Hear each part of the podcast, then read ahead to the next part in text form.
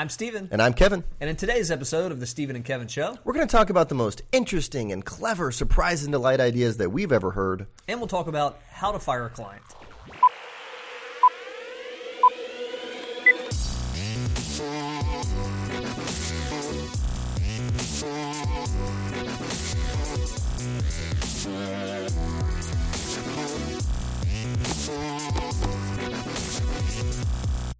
Welcome back to episode 23 of the Stephen and Kevin Show. Got a couple of questions coming in from Twitter today that we're excited to get into. Yeah, before we do, we wanted to talk about this um, article that's been surfacing all, all, over the web right now. And this was um, uh, the British government basically crowdsourced the name of one of their new ships. And this is a $287 million polar research ship. Um, this thing is, is a beautiful ship. So they did some crowdsourcing on the uh, on the web, and what they asked people to, to come up with names, and the number one name leading the pack is Boaty McBoatface. Nice name.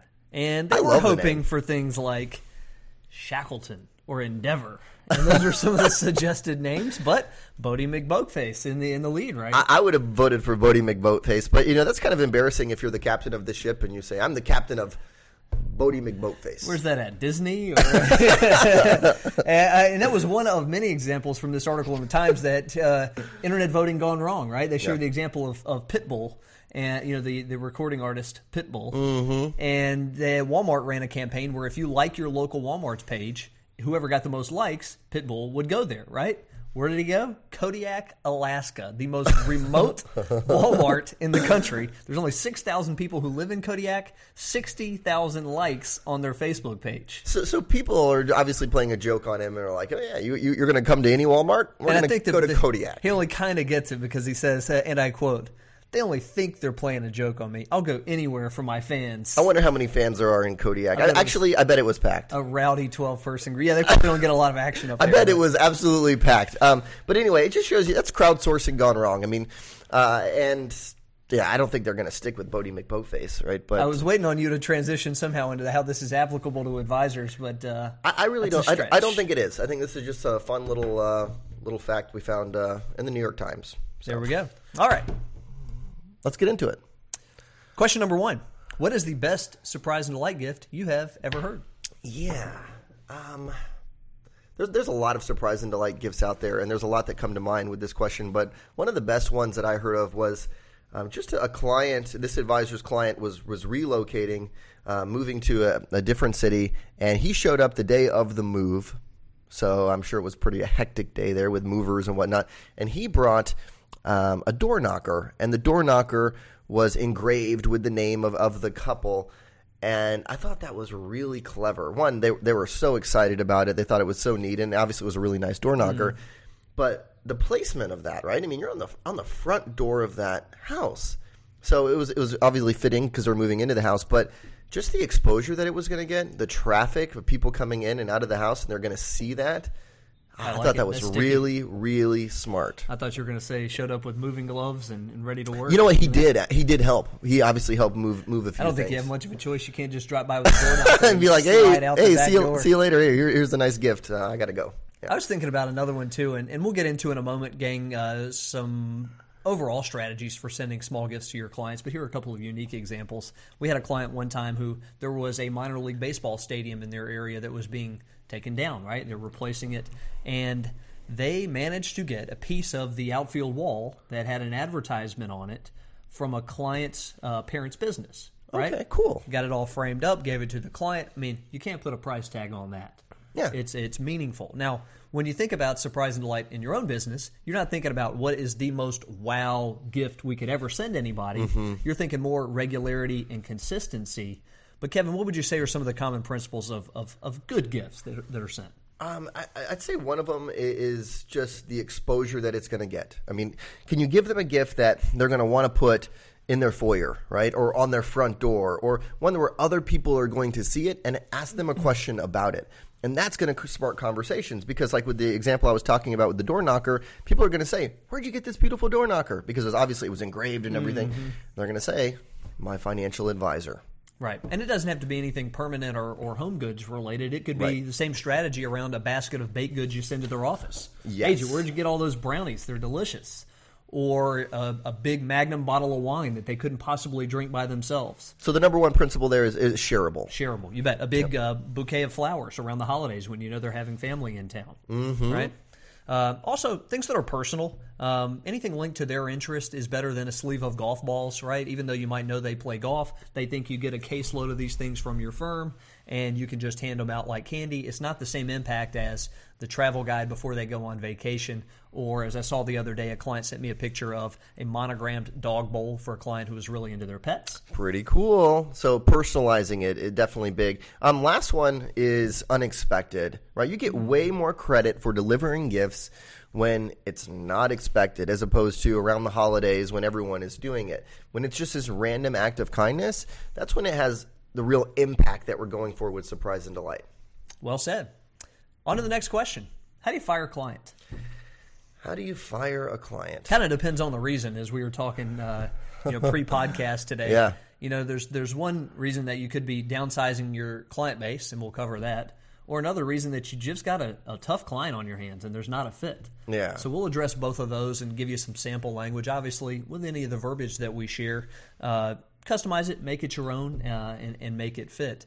Uh, this is some of the same type of, uh, of language that you'll hear in, in any of our coaching sessions that we would have with people, in the live workshops we do, and certainly any of the webinars we do. Um, you want to put in a shameless plug, Kevin? Yeah, so we have a webinar coming up. It's on Facebook social selling, and we're really excited about it. It's the first time we've done a, a webinar on financial advisors using Facebook. We're going to talk about using Facebook from the personal side of things and also the business side. We're going to get it even into the advertising platform with Facebook, which is absolutely amazing.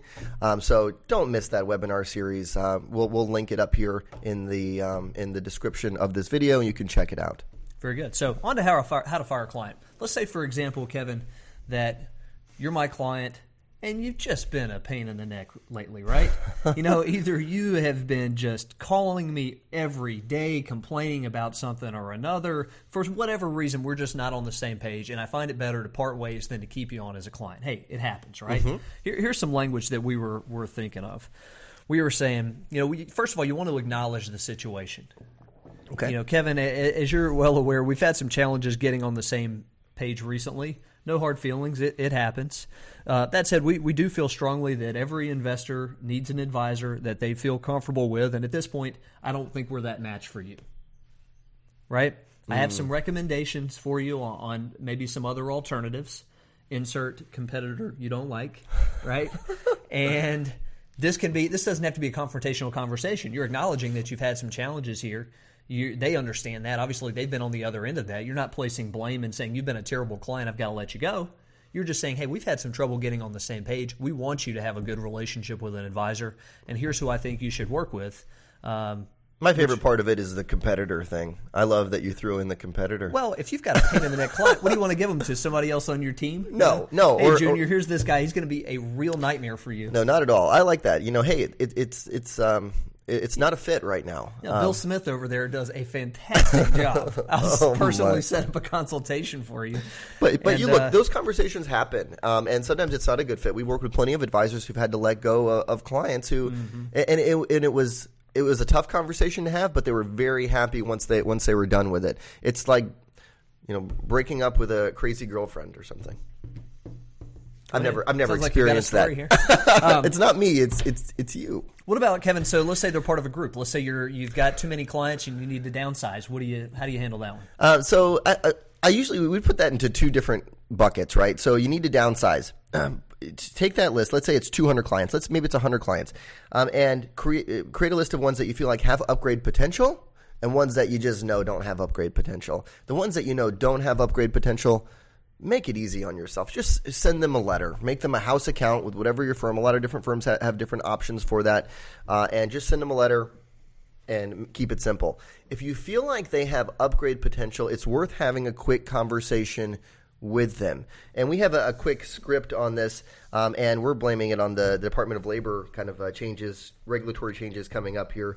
But here's kind of how um, how we'd recommend doing something like this. You'd say, you know, Stephen, you know, there's some major regulatory changes going on in the financial services industry, and basically everyone's being forced to, to pare back the number of clients they serve. And unfortunately, we're unable to work with anyone who has less than 250,000. But fortunately for you, we have a good solution here at XYZ firm for anyone who doesn't meet that threshold. But think with me for a second because I, I really like to continue working with you. Mm. Are there any other accounts we could consolidate to get you up to that minimum of 250,000? Are there old 401ks that we could roll over? Kind of brainstorm with me for a second. And, and sometimes when you do that, people say, "Oh yeah, you know, I, I do have this account, or my wife has this account, or you know, or you know, my neighbor, you know, no neighbor." but I was just going. Or to, you might say, you know, gosh, Kevin, I wish money grew on trees, but I'm not coming up with any extra money to save. Yeah, and that's. Right? But at least you tried, and, yeah. and, and I think the the rhythm and the pacing and the empathy in your voice has to be there. That look, I'd love to continue working with you, uh, Stephen. Think with me for a second. Is there any way we can do that? And we've seen it work for advisors. Mm-hmm. Yeah, and, and it's worth going out of your comfort zone a little bit. It'd be easier to send everybody a letter, obviously, mm-hmm. but in some mm-hmm. situations, either you've got a long term relationship that requires you to speak with somebody face to face or by phone, yeah. or in other cases, there may be upgrade potential where you want to find out before you let them go. You don't want somebody else to take them on and them to find out that they've got a 401k that they never brought into you.